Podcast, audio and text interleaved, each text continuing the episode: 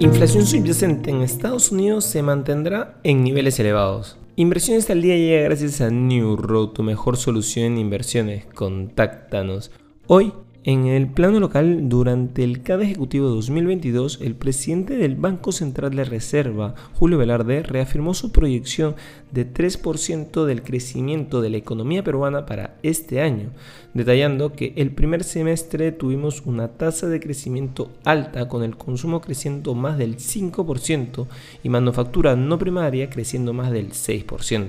Velarde resaltó que comparando con otros países de la región y el mundo, la inflación en Perú no es tan alta. Además, afirmó que de 200 países en el mundo, solamente en 4 se ha fortalecido su moneda frente al dólar: México, Brasil, Perú y Rusia. En los mercados internacionales, las acciones de Estados Unidos apuntan a una apertura al alza este jueves, recuperando parte de sus pérdidas del miércoles, que se desencadenaron en gran medida a causa de la caída de las criptomonedas, así como las preocupaciones en torno al resultado de las elecciones de mitad de mandato. Los futuros del Dow Jones suben un 0,3%, mientras que los futuros del S&P 500 se apuntan a un alza del 0,4%.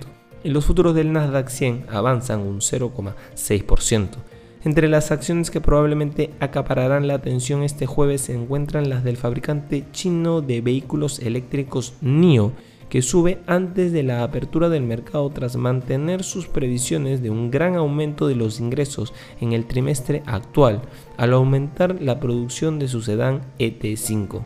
Por otro lado, las previsiones apuntan a que la tasa interanual del IPC caerá del 8,2% al 8%, pero la dinámica intermensual se mantendrá fuerte, con una subida del 0,6% de los precios generales y del 0,5% de los precios subyacentes.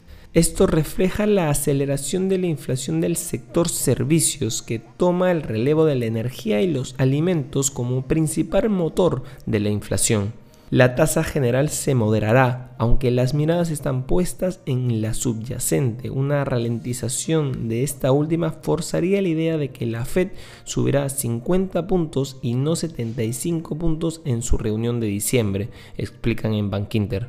Y no queremos irnos sin mencionar que los criptomercados enfrentan semanas de desapalancamiento como consecuencia de la crisis en el intercambio de activos digitales FTX.com, un periodo de agitación que podría empujar al Bitcoin hasta los $13.000 según los estrategas de JP Morgan Chase. Los estrategas señalaron el costo de producción de Bitcoin como una forma de calibrar cuánto más puede caer. El costo de producción es principalmente la electricidad necesaria para operar las poderosas computadoras que ejecutan la red del Bitcoin.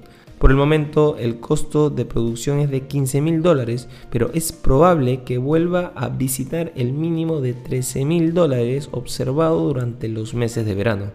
Estas han sido las noticias más importantes de hoy, jueves 10 de noviembre del 2022. Yo soy Eduardo Ballesteros, que tengas un feliz jueves.